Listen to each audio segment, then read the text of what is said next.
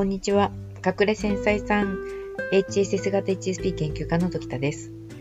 えー、50代以上の隠れ繊細さんに感想を書いてくださいというふうにお願いしましたところ、たくさんの感想をいただきましたので、その一部をご紹介させていただいております。今日はその第2弾で、えー、50代の女性の方からの感想です。就活で悩んでいた時、書店でなんとなく吸い寄せられるように手に取り、そして目次でさらに興味を惹かれ、それからあとは一気に読み進めていた自分がいました。ひょっとして自分は隠れ繊細なのかと半信半疑で、ててて。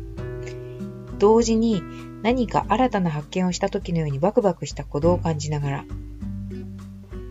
まるで自分の思考の解説書を読んでいるようでした。自己理解に悩み、就活の一歩が踏み出せない自分に向けられているかのようでした。まだ長年癖づいた思考の癖が頭をもたげて、型にはまろうとする自分がいます。その時読み返すと、ホームに帰りニュートラルに戻れる感じがします。という内容のですね、感想をいただきまして、ありがとうございます。あの、就活されてたされているんですかね。そうですよね。あの、お仕事を決めるの本当に難しいですね。うーんと、まあ、そのことをできるだけ、その本筋に沿った形で解決できるように、この本を書いたわけですよね。わけなんですよ。その本筋に従って決めるっていうのって、本当に難しいことだと思いますが、できないわけではないということを、まあ、私が、その、えっ、ー、と、できたので、できるだろうというふうに、こう、思って書いてるわけですね。うーん、その、なんていうのかな。えこういうところで自分を引き合いに出すのは本当におこがましいというか、こっぱずかしい話でもありますが、本当にあの仕事が好きなんですよね。仕事で何かを達成したりとか、新たなアイデアを出したりとか、人の役に立ってるなって思うことも好きですし、お金が、あの、その分のお金をいただけるっていうことも好きですし、お給料あの、お給料の時代も好きでしたけれども、自分のその、自営業になってからですね、えっ、ー、と、もちろんアップダウンがありますし、いつもいつもいいわけではないんですけれども、その、自分のアイデアが何かをヒットさせるっていうか、何かをこう、えっ、ー、と、動かすっていうことに多分、すごく興奮するんだと思うんですよ。それで、あの、まあ、会社員の時代とかも、私はあの、広告、広告業ではないんですけど、販売促進とか、えっ、ー、と、広報をやっていたんですね。その、えっ、ー、と、誰かの気持ちを打つことで、えっ、ー、と、例えば記者さんが動いてくれたりとか、えっ、ー、と、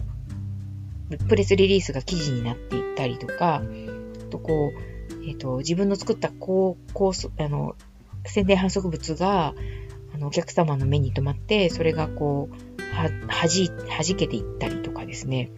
そういう、こう、ただただ自分の頭の中にパッと思いついたりとかいいんじゃないかなっていうふうにひらめいたことが形になって人の目に触れることで、それがまた人の気持ちをなんだか動かしてくれるっていう、その連鎖がとても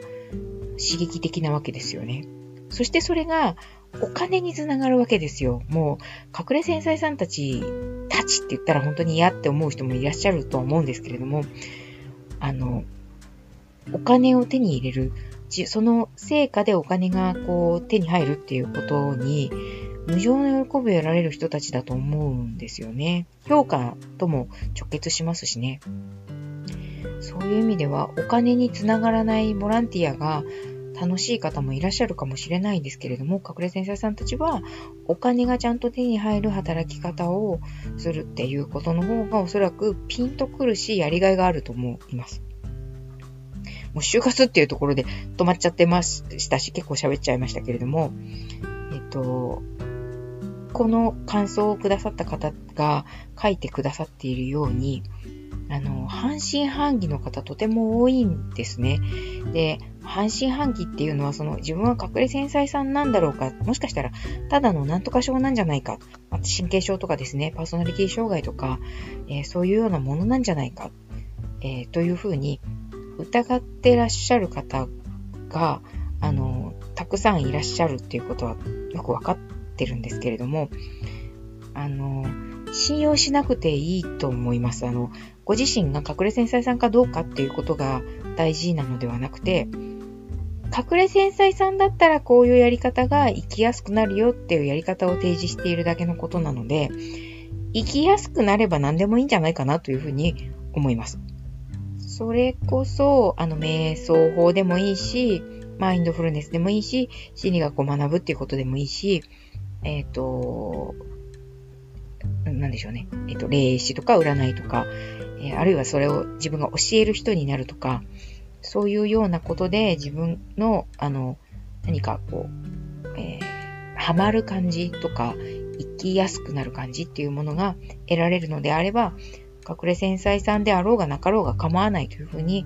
思います。参考になるという方が読んでくださればいいいいなというふうに思っていますので、隠れ繊細さんかどうかっていうことに、えっ、ー、と、こう、こだわるというかですね、えー、隠れ繊細さんじゃないから、えっ、ー、と、このやり方は絶対に役に立たないんだっていうわけでは多分ないと思いますので、そこに、えっ、ー、と、疑いを持ってしまって進まないっていうことも、もしかしたら進まない理由の一つとして、えっ、ー、と、使ってしまっているかもしれないっていうようなことも考え、可能性としては考えられるわけですね。そう、疑うことで何を、こう、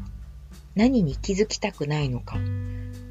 という本質的なところを見ていくと、えっ、ー、と、本当のご自身の気持ちっていうのが分かっていきやすくなると思うんですよね。すごく漠然とした話になってしまってしまっていますが、あの、隠れ繊細さんっていうカテゴリーにはめられることが違和感があったり嫌いだっていうふうに思われるようであれば、あの、それをしなくてよいというふうに思います。まあ、でもですね、えっと、なんか取説っぽい気がする。自分のことを言い表しているような気がするって思うところを、まず、まあ、取り組んでみていただくというか、取り込んでいただくようにしたらいいんじゃないかなというふうに思うんですね。えっ、と、感想シリーズがまだもうちょっと続きますので、それ、あの、楽しみにしていてください。では、今日のところは、これで失礼します。さよなら。